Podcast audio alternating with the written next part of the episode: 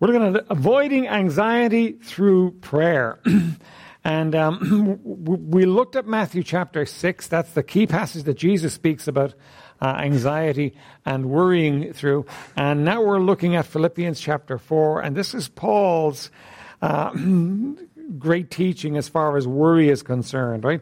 Now, worry is very common and very easy for us to get into and very easy to distract us from the things that God would have us to do. It's very easy for us to get anxious and get worried, and um, those things begin get in our way. And it's something that all of us have to battle with. Everybody in this room has something tonight they could be worried about. Everybody in this room has something, and it's we, we got to make the choice to actually see it from God's perspective if we're going to have victory over it and we're going to win. And we need to win in this one. This is one of those things that we need to win on that we can't just give up on, right? Okay, so Philippians chapter 4. Um, I want to start at verse 4. It says, Rejoice in the Lord always, and again I say rejoice. So, when are you supposed to rejoice in the Lord? Always. All right? Now, that's not humanly possible, but it is spiritually possible that you can rejoice in the Lord. Now, does it say you can rejoice in your circumstances? No, it says you rejoice in the Lord. Sometimes the circumstances will bring a tear to your eye, but you can always rejoice in the Lord, right? Um, Let your moderation be known unto all men. The Lord is at hand. Now, if we keep that one in our minds always, God is at hand. You know, it's kind of hard for us to keep in our minds because uh, we easily forget in the cut and the thrust of the reality of life. No, He's at hand. He's there. He's never far away. He never leaves me nor forsakes me. He's at hand. He's always there. He's always involved. Kind of like the disciples in the boat that night uh, when Jesus was asleep. They really forgot that the Lord was at hand. Now, he was asleep, so he wasn't there, so they didn't expect he could do anything for them. But the Lord is at hand. Right? The Lord is at hand. And always. Keep, the, keep that in your mind, keep that in your heart always that the Lord is at hand. Uh, be careful Okay, that's our worried merimnao. Somebody said uh, the idea there is uh, it sounds like marinate, and that's what we actually do with worry. We marinate ourselves in it. You know, you marinate something. You take a piece of chicken or a piece of meat, and you put it uh, in the sauce, and you you try and leave it in it for a long time, maybe overnight, and soak it into it. And isn't that what we do? We we soak in the worry. Now, and you know what you've got to do is you've got to, in order to have victory, you've got to call that sin. You've got to recognize that's wrong, that that's sin. And you've got to move on from that. Stop marinating uh, in the worry, right? Be careful for nothing, but in everything, by prayer and supplication with thanksgiving, right? The idea there is uh, instead of worrying, I'm supposed to pray, but it's a particular kind of prayer. It's prayer with thanksgiving. Now, giving God thanks when I'm in trouble and have something worry to worry about is definitely not my nature. Right? It's not your nature either. You know, we're looking at the commands of Scripture and we're, we're, we're, we're looking at things that we're, where we're being told to do things that just go against the grain. Now, here's the thing if we will actually go with it, we're going to find victory. And if we fight it, we're not going to find victory. And so we need to go with grain, against the grain, and we need to pray with sup, prayer and supplication with thanksgiving. Let your request be made known unto God. And the peace of God, which passeth all understanding, shall keep your hearts and minds through Christ Jesus. Right? Now, be careful for nothing and the peace of God. See a contradiction there? Aren't they opposites? Aren't peace and worry kind of opposites? Isn't, isn't, is it worry like a churning sea? Within you where you know, you're worried about this and oh man this happens. Oh what that happens? And you know you, and everything gets churned up inside you. And god says no there's peace to replace the worry. There's peace that can step in and replace your worry and change it and the peace of god shall be keep it's going to be an umpire in your heart it's going to actually you know take care of you there's going to be peace that overrides the worry. Now, God doesn't use words flippantly and for no reason. If He gives you a word, He means it. He means you, instead of worrying, you can have peace. Instead of worrying, you can have peace. And you know what? we really need to get off the level of Christianity where it's just the normal, natural, what I can do. If Christianity is not supernatural, enabling me to do things that are impossible, it's not really Christianity. You think about it.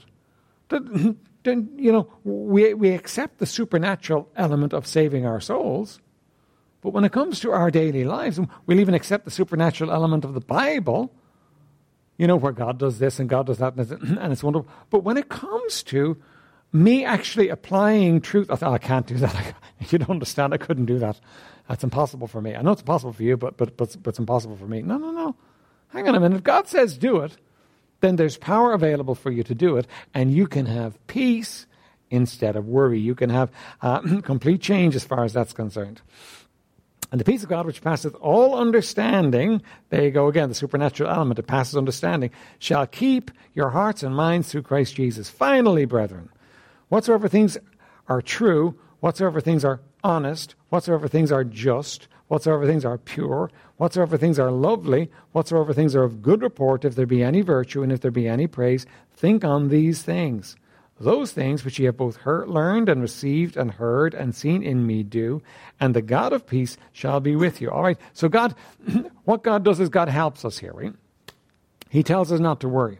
Aren't you so glad that He doesn't stop um, with the, the first part of verse 6? Don't worry. Aren't you so glad that he doesn't do that? I, because that'd be no help to you at all. That'd just be another burden for you to bear. But he tells you not to worry, and then he tells you what to do, how to change it, how to turn it around. He says, don't worry, but pray right. Right? What kind of prayer is, is right praying when it comes to worry? On my own, I? what kind of prayer with thanksgiving, right? Thanksgiving, Thanksgiving prayer. Prayer with thanksgiving is the right kind of prayer. Now, what am I thanking God for? What? Everything. What about, what about when it comes to my worrying, though? What am I, what am I praying about? The problem, aren't I? I'm praying about the problem. The problem is making me worry. That's, that's what I'm praying about. So, what am I giving thanks for?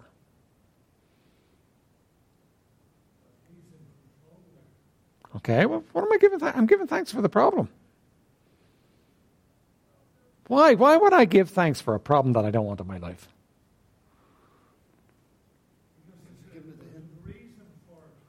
Okay, there's a reason for it. We, we, we talked about this because I've given it to him because he's involved. He's at hand. It didn't happen. Do you understand that that one simple truth transforms you from being a victim to being a victor? If you can come to know God is at hand, God has actually put this in my life. And you know what? He's, he loves me way too much just to put it in my life to hurt me. If He's put it in my life, He's got a reason for it. Right? you know, I've got to come to the place where the Lord is at hand becomes becomes my first port of call. He's in this. If ever, if I ever have to face a problem on my own, where is God? Is there a God? I never will have to face, because he says, I will never leave thee nor forsake thee. Now, we talked about this. What about when you're the cause of the problem? Listen, you usually are, aren't you? it's the reality. At some level, you usually are the cause of the problem. And you see, here in our meritorious thinking, meritorious means I'm a good guy, I do good, and therefore God loves me. Right? now, you're not a good guy, you don't do good, but God does love you. and uh, in our meritorious thinking, you see, we, we'll think, well, you know what? If it's just something that happens in my life, then God would be in that and He would help me. But if I caused it, I'd be on my own. Don't we think that? Don't we sometimes think that? We sometimes think, you know, listen, if I cause the problem, then, you know, on my own, I got to sink or swim. I do it myself. And, and we, we sometimes tackle the problem on our own because it's my fault. It's my problem. Listen, most of the problems in your life, at some level, are your own fault.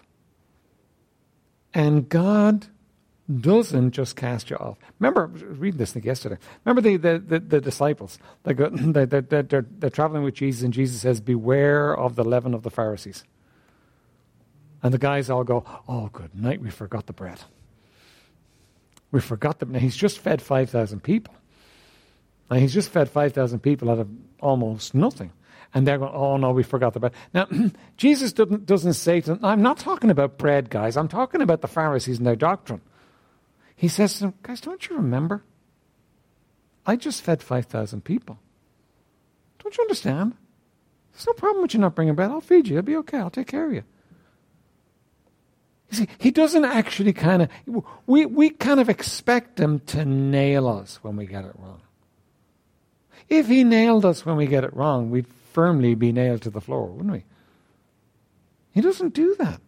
What he does is he helps us. We've got to invite him into the situation. But here's what he won't do he won't barge into your situation. I see you got a problem, things are not going right, things you got this difficulty in your life that you've created, and so you say, Okay, well it's my fault. I've got to fix this. And you go off trying to fix it yourself. God sits waiting for you to invite him into your situation. He sits waiting for you to say, Hang on, the Lord is at hand. Lord, you're with me here, aren't you? Lord, I shouldn't have done that. I'm wrong. That was wrong. Lord, help me, though, will you? You see, we have some strange things that go on in our heads. Right? Uh, when it comes to um, confession, right? If we confess our sins, He is faithful and just to forgive us our sins and to cleanse us from all unrighteousness. When? When does He cleanse us from all unrighteousness? Six weeks probation. Isn't that what we think sometimes, though, isn't it? Isn't that what we think? When, when, when I get my act together, he'll probably fulfill his end of it and forgive me, right? No, instant. If I confess, if I come down on God's side of it, I recognize I was wrong. I shouldn't have done it. Lord, please forgive me. And confess my wrong to Him. He instantly cleanses me from it, right? Okay, now, if God cleanses you, does He leave a stain? It has to be worked out over weeks. Do you ever have that? Do you ever have a stain in your clothes and went through the wash the first time and didn't come out? And so it has to go back in the wash again. Don't we sometimes feel it's like that? God's cleansing is like that. Takes a while for him to get over the fact that I did something so stupid. Now, when he says he cleanses us from all unrighteousness, he means it. It's now, it's done, it's dusted, it's dealt with. Okay, now, we'll say I do something stupid today, and before the service tonight, I confessed it to God and got it right. Okay? Well, we'll say after the service, I confess it again. What does God say? Dealt with. That's gone. There's nothing to deal with, Dave. It's done, it's over, it's dealt with, right? So here's the thing. when I get it wrong, and I do, and when you get it wrong and you do, don't put God out of your situation. Don't go become the Lone Ranger because you, you're the one that got it wrong. You bring God into the situation. You make it right. He's there. He will always be there. Right? And He doesn't scold you and go after you and make it hard for you. He will help you. But you got to reckon, reckon on the reality of Him being there. So um, if He's there in the situation, I'm not a victim, and He did it for good so I can thank Him for it. Even though I may not like it, I can thank Him for it. Now, what does it take for me to thank Him for something I don't like in my life? What does it take? What, what has to be? What do I have to do? Faith. I don't feel at that point, do I? I don't feel, oh, this is a great problem. Man, I love problems. You know, just this is just great. You know, uh, my car just got banged or something, and you know, I think it's a great problem. I'm happy with this problem. I don't feel that. You know, somebody got sick. I don't feel. But he does tell me, and so by faith, trusting. Well, by the way, define faith for me here. Somebody, somebody, put your hand, put your hand on it. Don't, don't, don't just blurt it out. Somebody define faith for me here, right? Okay. The substance of things that you can't see. Okay. To take us deeper than that? Because trusting, right?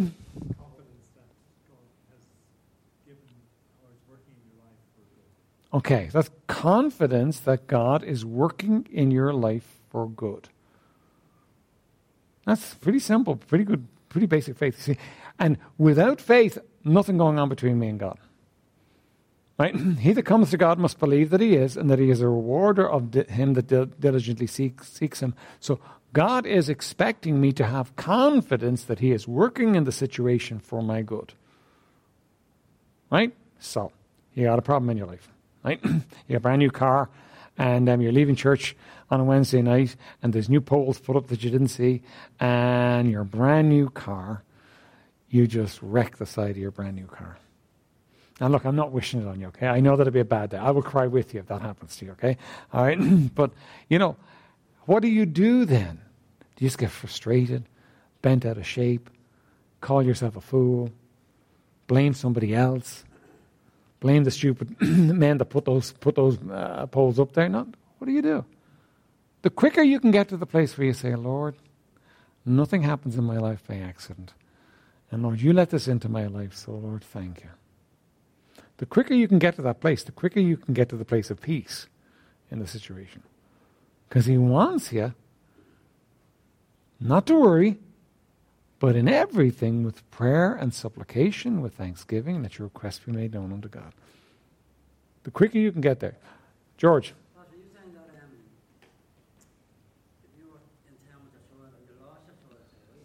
Okay.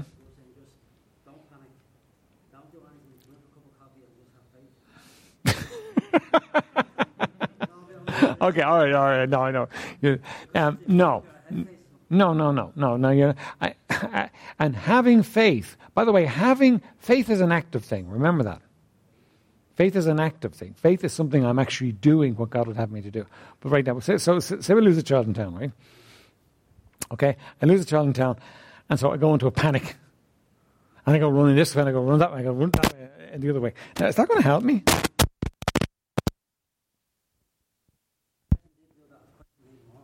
Huh? Okay, now, what about if you were to actually say, Lord, my child's gone missing, help me, Lord? Right? You don't, you don't have to spend a half an hour in a prayer meeting to do that. Do you think you might actually be more effective? By the way, how many of you have done that kind of thing where something bad happened and, and, you, and you actually caught yourself early and you actually talked to the Lord about it? Does God know where your child is? of course he does. Well,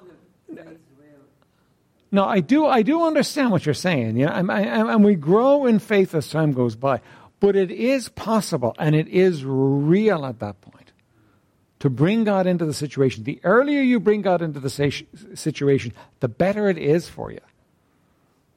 And you, will find that, that where the, what, what, happens is you don't bring God into the situation. You go running off one direction uh, with your heart in your mouth. You go running the other direction with your heart in your mouth. You're, you're exhausted, you're wrecked, you're ruined. And somebody says, Is this the child you were looking for? you know, so what you got to do is you got to remember to bring God into your situation. Aiden?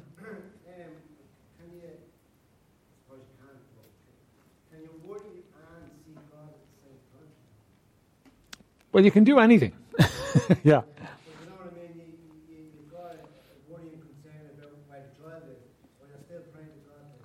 Okay. good, good, good question, right? Um, so your child is missing. Are you just going to be happily going along? It's a happy day. The child is missing. No. I mean, there's going to be stress for you there, right? Now, is stress always bad? Sometimes you need a bit of stress. Sometimes stress kind of hones you and sharpens you. You know, if, you're a musician and you're going to play in a concert before, before the curtain goes up, you're not going to be there, ah, it's easy. Oh, look, the curtain's going up. You know, you're going to be there like a, like, like a runner on the blocks, ready to go. You're, there's an amount of stress there for you. So stress is something that comes into our lives that helps us to act, helps us to go after the child and find the child, right? So if you're going to say to me, should I have stress in that situation? Well, yeah, you, you should have some stress in that situation, yeah. Now, Worrying about it though, oh no, this, oh no, that. If you do worry about it at that point, you're going to be terribly ineffective in actually deciding what needs to, what, need, what you need to do. We'll talk about it in a, in a minute. But, you know, people say that worrying is just thinking, it's overthinking.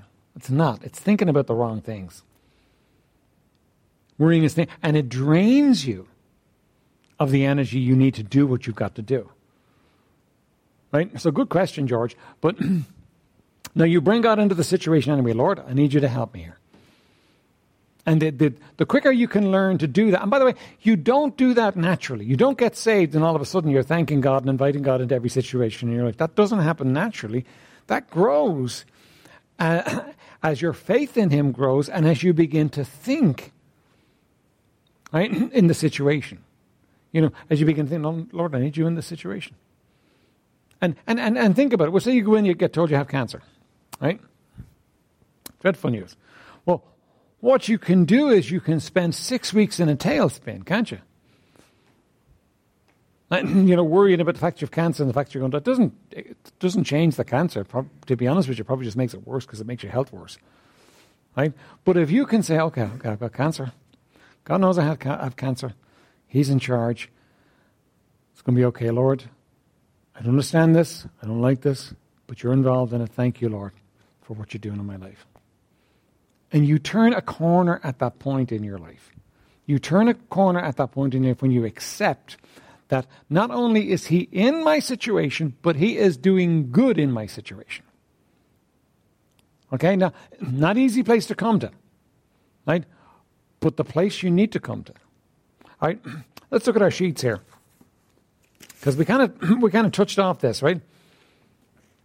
Um, number one last week was react to the problems with thankful prayer. So whatever problem comes into my life, I'm going to react with thankful prayer. Why am I thankful? Because God's in it. God's in it, and though it may look bad, though it may feel bad, though it may make me cry, the fact that God is in it means I can thank Him for it. And you see, isn't that a quantum leap from the place where you where you just dissolve because life is happening to you and you're a victim? No, no, no, no. God, God's involved in it. Second thing is, every problem I face is within God's purpose for me. 1 Corinthians 10, verse 13 tells us that He will not suffer to me, me to be tempted above that which I am able. Okay, so you got a problem in your life tonight. You say, I can't bear it. It's too much. It's too hard. I just can't bear this thing. Why did you let this happen? God says, I checked that out before I sent it to you. You are well able for it. I wouldn't have let you have it if you weren't well able for it. Right? And it doesn't matter how much you tell God you're not able for it, He knows what you're able for. He knows better than you, right? Romans 8:28 says, "All things work together for good to them that love God, to those who are the called according to His purpose." Right? Um, 1 Peter 5 verse 10. Somebody read it for us there. Or I'll butcher it. 1 Peter 5, verse 10. But the God of all grace, who hath called us unto his eternal glory by Christ Jesus, after that ye have suffered a while, make you perfect, establish, strengthen, settle you. Right? So, what does God do uh, with, your suffering? What does that tell you? First of all, it's a limited time, isn't it? There's always a limit on it. Just thinking today, you know, the cross was horrific and horrible and dreadful. But it was a few hours and it was over. God limited it. Right? The troubles in your life, God puts a limit on too. He puts a limit. You know, he, he, he, he, he stretches you. He lets you suffer for a while, but he puts a limit on it. Um, and then what, what does he do? Uh, he makes you perfect, establishes, strengthens, settles you. He uses it to strengthen you. Right? So, three thoughts that, that we're going to use as a grid, we said last week. First of all, he wouldn't let it happen to me um, if I wasn't able for it. Secondly, he is going to use it for good in my life. And the third thing is that, you know, listen, he is going to use it to establish and strengthen me. He's going to make me better from it. Now, that's not just something we read in the Bible on a Wednesday night in church and go, yeah, that's kind of nice. That's the grid we have to look at life through. We have to come to the place where we look at life through this grid. No, He wouldn't let me be hurt for no reason. He's, he's brought something into my life that I am able for. Okay? Uh, he will use it for good, and He will use it to strengthen me. Now, if I can get my head around those things, it changes what's happening in my life. But I got to I got to think those things. Like that those things won't just kind of you know fall on me when I'm in trouble. I got to think those things. I got to learn to think those things, right? Okay, then knowing God's promises will help you to be thankful as well. All right, now here's where we go, where we begin to look at verses, right? Alina, can I get you to find for us? Everybody look them up. Philippians 4.19. Philippians 4, verse 19.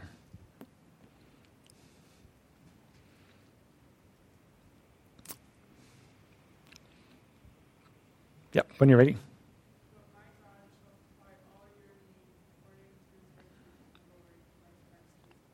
Okay, so how much of your needs is God going to supply? Now, now is that is that always? no. Does, okay. Does God always supply your needs? Somebody over here says no. He doesn't always supply your needs, right?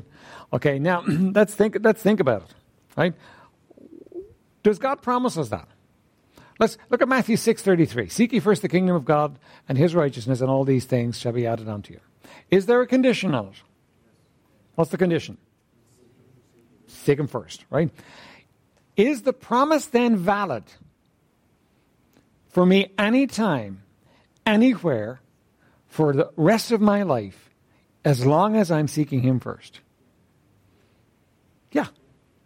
Right? So if I wake up in the morning and there's something I genuinely need, i.e., food,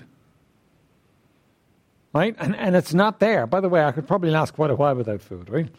But if there's something there that, that I haven't got that I desperately need, right? And God hasn't supplied it. Has God failed in the promise? Right? Now, you've had this happen, and I've had this happen after the Lord. I need this. I need you to do this, Lord. Lord, you got to do this. Lord, please do this. Lord, this is what I need, Lord. Lord, would you just do this? Uh, Lord, I absolutely need, Lord, if you don't do this, I'm going to die. Right? And um, you wake up in the morning and it's not there. Now, what's the problem? Ah, God discerns between what we need and what we want.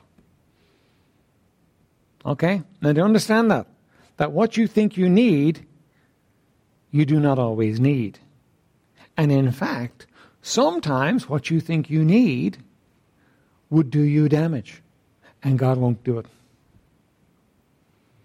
Remember, what's God looking at? God's looking at eternity. You're looking at now. I want it fixed now. I want to be happy now. I want my problem taken away right now. I want to feel good right now. God, come to the party and make me feel good right now.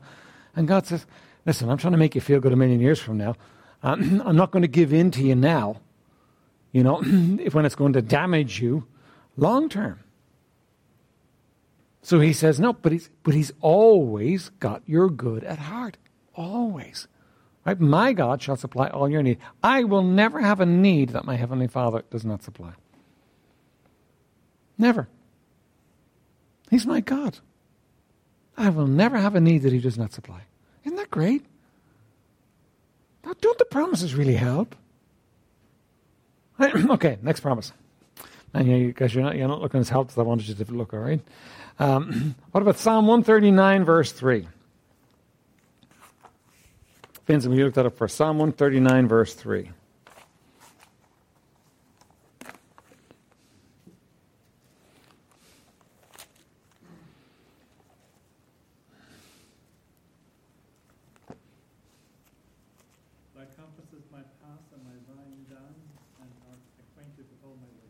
Okay, so God compasses your path. What does it mean to compass? He compasses your path and you're lying down. So where is God when you're lying down?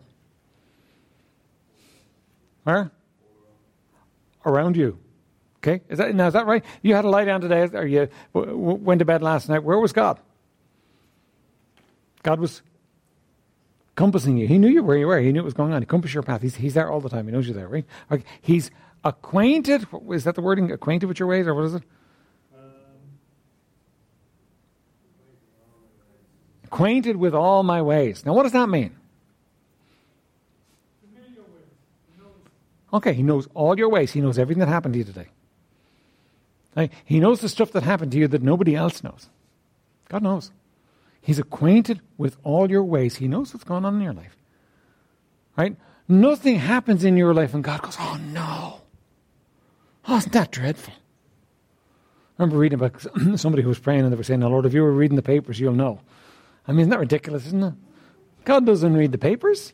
Uh, he knew, he knew uh, before it ever happened that it was going to happen.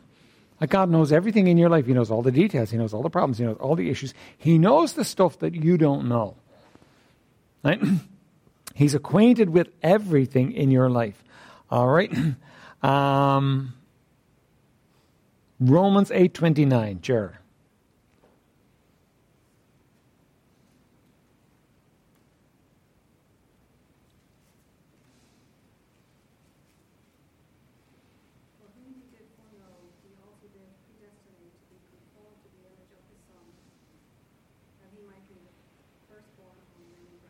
Okay, so what's he doing? And he's now, by the way, here is the problem for us with worry. Okay? Core problem here, right? Whom he did foreknow, he did also predestinate to be conformed to the image of his son. What's God's plan for your life and for my life? He's working, what? We're going to say? to make me, he's working to make me like Jesus. That's his plan. That's, that's his goal. He's looking at my life and he's saying, hmm, yeah, that doesn't look much like Jesus. I think, you know, going to have to do some work there. Mm, yeah, and, that, you know what? That's got to go. And you know, he needs something. He needs something built on in that place there. You know, he doesn't look. He's he's got a plan to conform me to the image of Jesus. Right now, what have I got a plan for? Basically, what have I got a plan for? And you got a plan for? Just to be happy. I just want life to go well. I just want you know no problems, nice easy life. That's what I want. And uh, can you see a problem there? Can you see a problem where, where the master wants to make me like Jesus and I just want to be, have a good life, have a happy life? Right?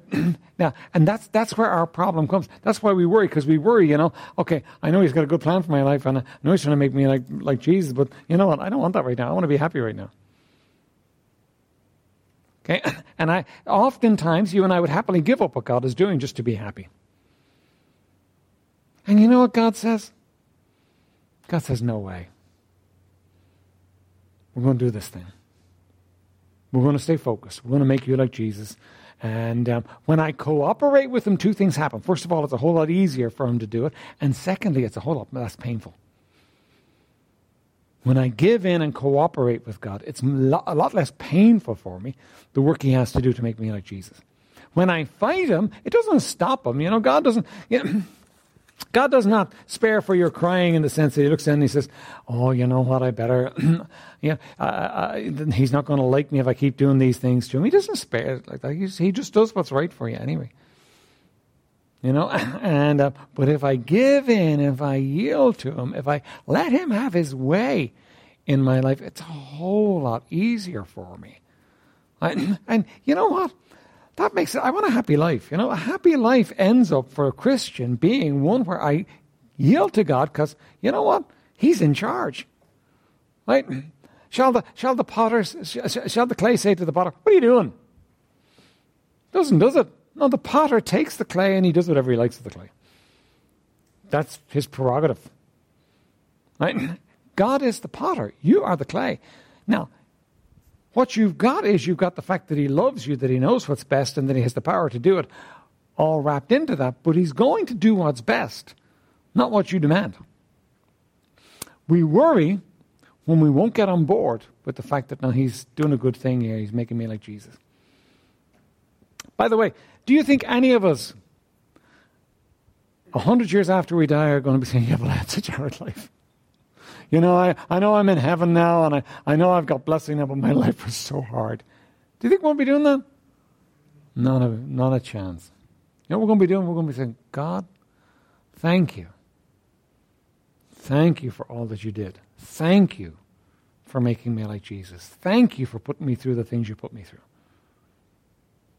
And there's nothing happening in your life that's not going to be like that. Then, in fact, it won't take a hundred years.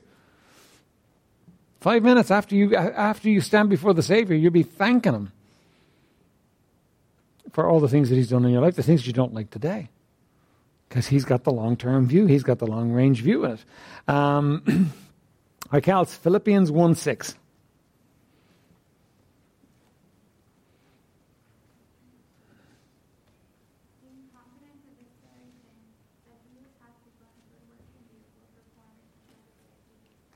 Okay, now what does that mean?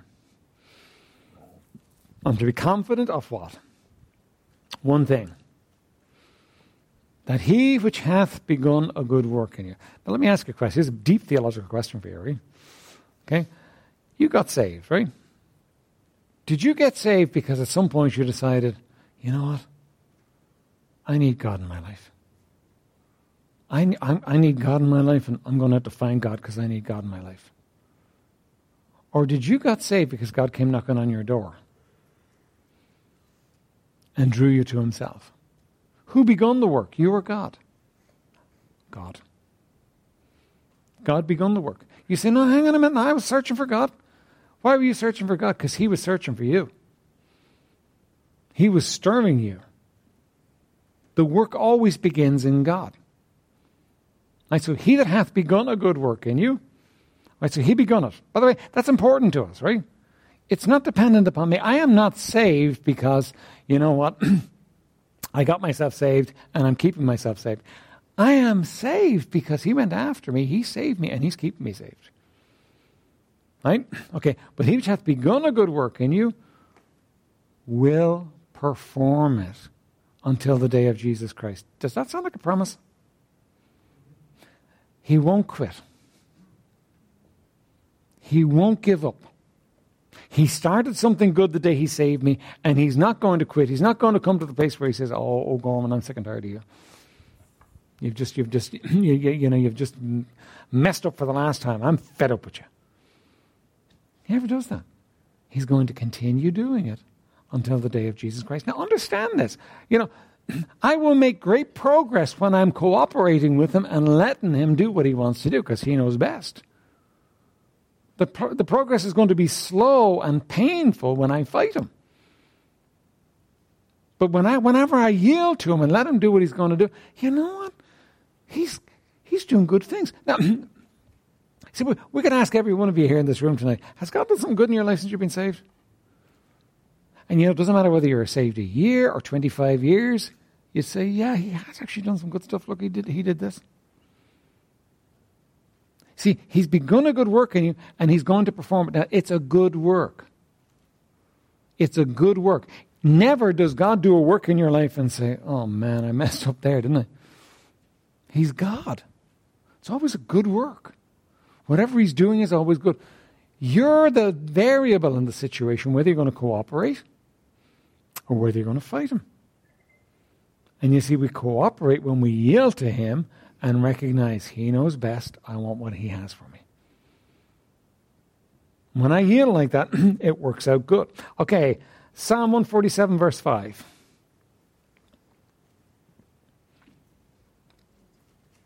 Can you? Psalm 147, verse 5.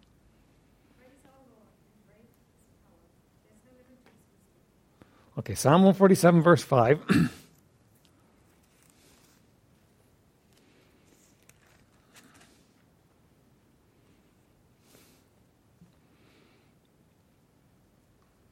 How much does he understand? How much does he understand of your life? Now, listen, don't you sometimes think you understand more about your life than he does? Don't you? Don't you sometimes think, why are you not doing this, God? I, I asked you to do this. Don't you know this is a big problem for me? Don't you know I need this? What are we saying? We're saying, God, get on the ball. You don't understand what's going on. Now, how much does he understand about your life? Everything. Infinite, the verse says. He is infinite in understanding. There's nothing, absolutely nothing in my life that God doesn't understand. He understands all of it. He understands what's going on right now. He understands what's happened in my life in the past to bring me to the place where what's going on right now is going on. And he understands the impact of all the options on my future. He knows what's going to happen to me if He gives me what I'm looking for. He knows. And He knows. Now, this, this, this, this is where, you, where you're going to go into the, um, into the spooky area. God knows the impact of giving to me today what I want on my great great grandchildren. I, I don't even know their names. I may never see them. But God knows what He's doing in my life today will have an impact on them, and He's got all of it worked out. His in- understanding is infinite. So when He makes a decision, He's not operating with you know, half the information like we are. He's not operating on our felt needs. I have to have this. He's operating on infinite wisdom. So when he's doing something, he's doing something infinitely better than I could. But what do we do? So often we get in his way, we get in his face, we say, But I want it. Now, by the way, be careful of telling God that you want it, because God won't give up on you. But you know what God will do sometimes? If you push Him hard enough, sometimes He'll give you what you're looking for. Hmm. Okay. All right, you learn a lesson here. So you, you want it? It's not the best thing. I was giving it to you as the best thing, but not the best thing. Okay, you want it? Okay, here it is. Have it. And you then get to find out it's not the best thing. But oftentimes you're stuck with it, aren't you? Because you pushed him, and finally to teach you a lesson, he said, okay. Now, even in that, all things work together. He'll take and use that for good in your life. But you can push God, and God can give you what's not good for you because you're pushing hard. And He doesn't give it to you because He can't resist you. He gives it to you because, okay, this will be good for you. You learn this. You learn a lesson from this. So be careful. Don't do that one. Don't, don't push God and make God give something. When God says no to you, I, I have learned this by experience, right? When God says no, it's actually just as sweet as when He says yes. Now, obviously, when I'm asking Him for something, I want it. But no is actually the best thing when He says no. And again and again, I've seen him, asked him for things. He hasn't given them. I felt bad. And again and again, I've seen, I'm so glad he didn't give me that. I got a list of things in my life that I'm so glad he didn't do. Because they would have been wrong, the wrong thing. When God says no to you, it's the best thing. Right? You need to get over your self will and actually say, okay, Lord, you know best. Some of the things he says no to you are very hard. Some of the things you won't understand. But you know what? When he says no, it's the best thing. All right? okay, so if we get the promises into our hearts, we'll understand better what God is doing and it will help us. Now, I want you to go to the book of Jonah here for a second, all right? Book of Jonah. Jonah chapter 2. Jonah is one of the minor prophets. Joel, Amos, Jonah.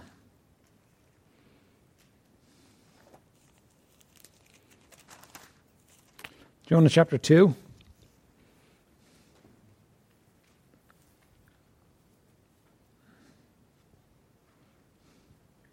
Now, chapter 1, Jonah gets swallowed by the great fish because he won't do what God wants him to do, right? Okay? Does God have great fishes in the, in the 21st century? Yeah, they may not have scales on them and they may not swim in the sea, but you know what? God's got great fishes. Right? Jonah got swallowed by a great fish because he wouldn't do what he was told, and um, God wanted him to do it. Right now, so Jonah spends three days and three nights in the belly of the of, of the great fish. That's a long time. That's a long. It's particularly a long time for somebody who obviously knew how to get out of it. I think Jonah was in the belly of the great fish and he was saying, okay, you might as well kill me because I'm not doing it. And you know what he found out? He found out not only was he not able to do his own thing uh, and, and go his own way, but he wasn't even able to die if God didn't let him. You know, by the way, don't, don't we sometimes think God's, God's not got as much power as we think he has? God's got all the power. Is it possible for a man to live in the belly of a fish? Yes, if God wants him to. How long could he have lived? Indefinitely. he could have lived indefinitely. Why? Because God was keeping him alive. Okay, now, Jonah chapter 2. Then, after three days and three nights, Jonah prayed unto the Lord his God out of the be- fish's belly. And he said, I cried by reason of mine affliction unto the Lord. Sometimes we don't cry until we're afflicted. I cried by, my, by reason of mine affliction unto the Lord, and he heard me. Out of the belly of hell cried I. Now, this was a hell of his own making. Out of the belly of hell cried I, and thou heardest my voice. For thou hast cast me into the deep, into the midst of the seas, and the floods compassed me about.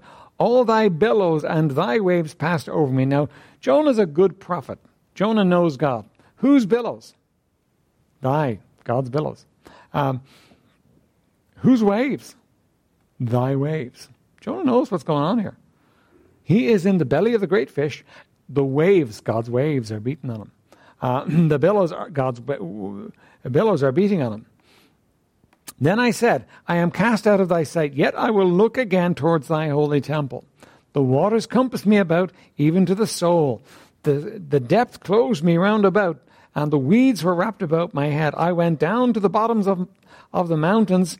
The earth with her bars was about me for forever, yet thou hast brought up my life from corruption, O Lord my God. When my soul fainted within me, I remembered the Lord, and my prayer came in unto thee into thine holy temple. They that observe lying vanities forsake their own mercy. What has Jonah just done? He spent three days and three nights that were merciless. He walked away from mercy. See, there was mercy for, for Jonah in Nineveh. He could have gone to Nineveh. He was terrified in Nineveh. He went to Nineveh. He was terrified they were going to kill him, uh, or, or, or worse. But there was mercy. There was no mercy for him in the belly of the fish. He walked away from his home and he recognizes it. Yeah, you have to hand it to him. He recognizes. It takes his time, but he recognizes Isaac. But I will sacrifice unto thee with the voice of thanksgiving. I will pay that I have vowed. Salvation is of the Lord. And the Lord spake unto the fish, and it vomited out Jonah upon the dry land. Now, isn't this one of those great stories where God is absolutely in charge? And you see it. Here's the problem for us we don't often consider that God is as absolutely in charge of my life as he was in charge of Jonah's life. Did, did you get that? we think well, Jonah was a prophet, you know. I mean, and Jonah's in the in the Bible, so God needed to get a good story here for the Bible, so that's why He did what He's doing with Jonah. But me, I'm just one of the seven billion people on this planet. He probably doesn't even know my name.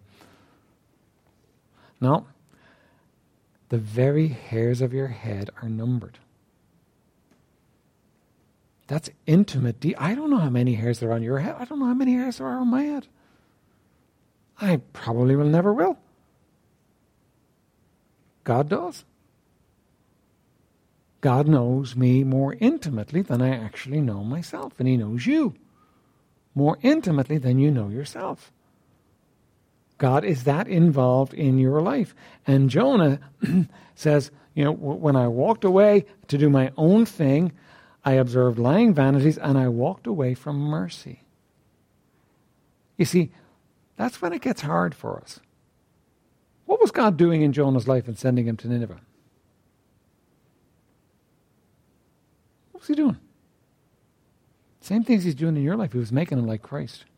He said, but didn't he want to preach to the people of Nineveh? Yeah, he did. But you know what? God's never working on one thing at a time. You know, he'd be using you to do something and working on you at the same time. That's what he does. so God's making making Jonah um, like Christ. And Jonah says, No. No, not that. Nineveh, no way. Those are mean people. I am not going to Nineveh. That is a bad place. They are mean people. There's no way you're getting me there, God. And so what does God do? Does God run down the beach, grab Jonah, drag him off the boat, and drag him to Nineveh by the ear and say, You will go? No. You see, God never forces us against our will. God will not force Jonah to do it. You say, but he did in the end. No, he didn't. He just left him in the belly of the great fish till Jonah decided Nineveh was better than the belly of the great fish.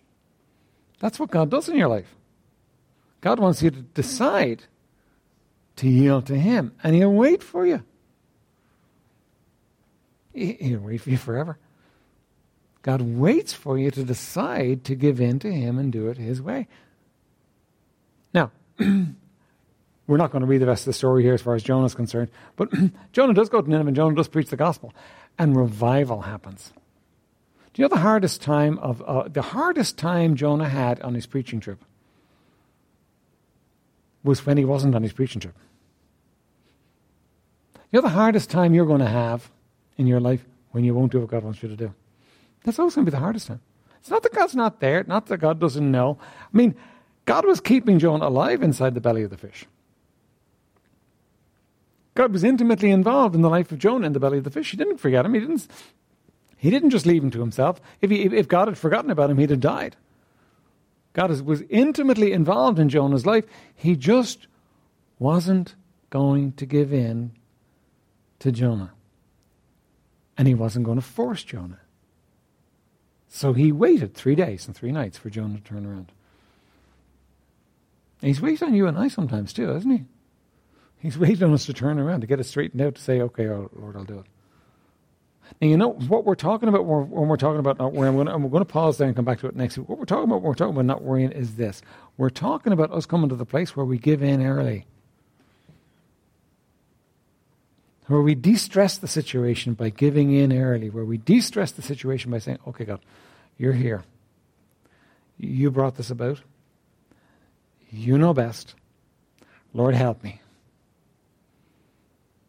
And then the situation changes. What did Jonah need to say? Okay, oh my goodness, Nineveh? I really don't like Nineveh. Okay, Lord, you're here. You know best. I'm going to go. Lord, help me. And he could have avoided the fish's belly. Right? but he didn't, and he ended up in the fish's belly. What did he do in the fish's belly? Okay, Lord, you're here. They're your billows. They're your waves. This is miserable, Lord. I hate this. This is awful. This is dreadful, Lord. I feel like I'm in hell. Uh, I got seaweed and everything else. I'm going up and down uh, inside this guy's gut. Lord, I've walked away from you. I'm doing my own thing. Please forgive me. I surrender. I yield. Okay? Off you go to Nineveh, Jonah.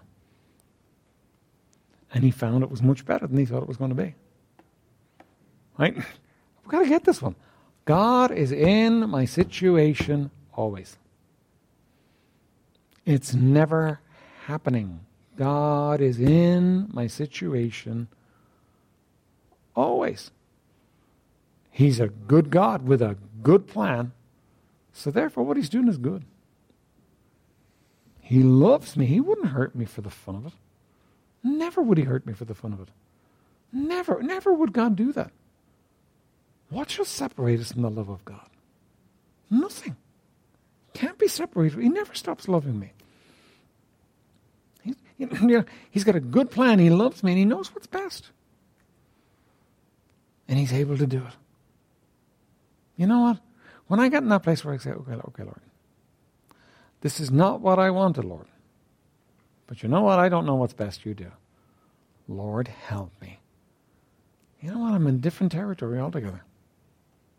It's a much easier place to live, much easier world to live in. I don't have to worry because you know what? My God's got it in His hands. He's got it in His hands. He's working it out, so I'm okay. All right, let's pray and we'll come back to it next week. Father, thank you for this evening. Thank you for your people. Thank you, Lord, for hearts that are willing to listen and hear. Now, blessed Spirit of the living God. Oh, it's one thing for us to hear this in church, and it's another thing for us to live it tomorrow. Would you help us, Lord, to reckon on your hand and your power in our lives in every situation in Jesus' name? Amen.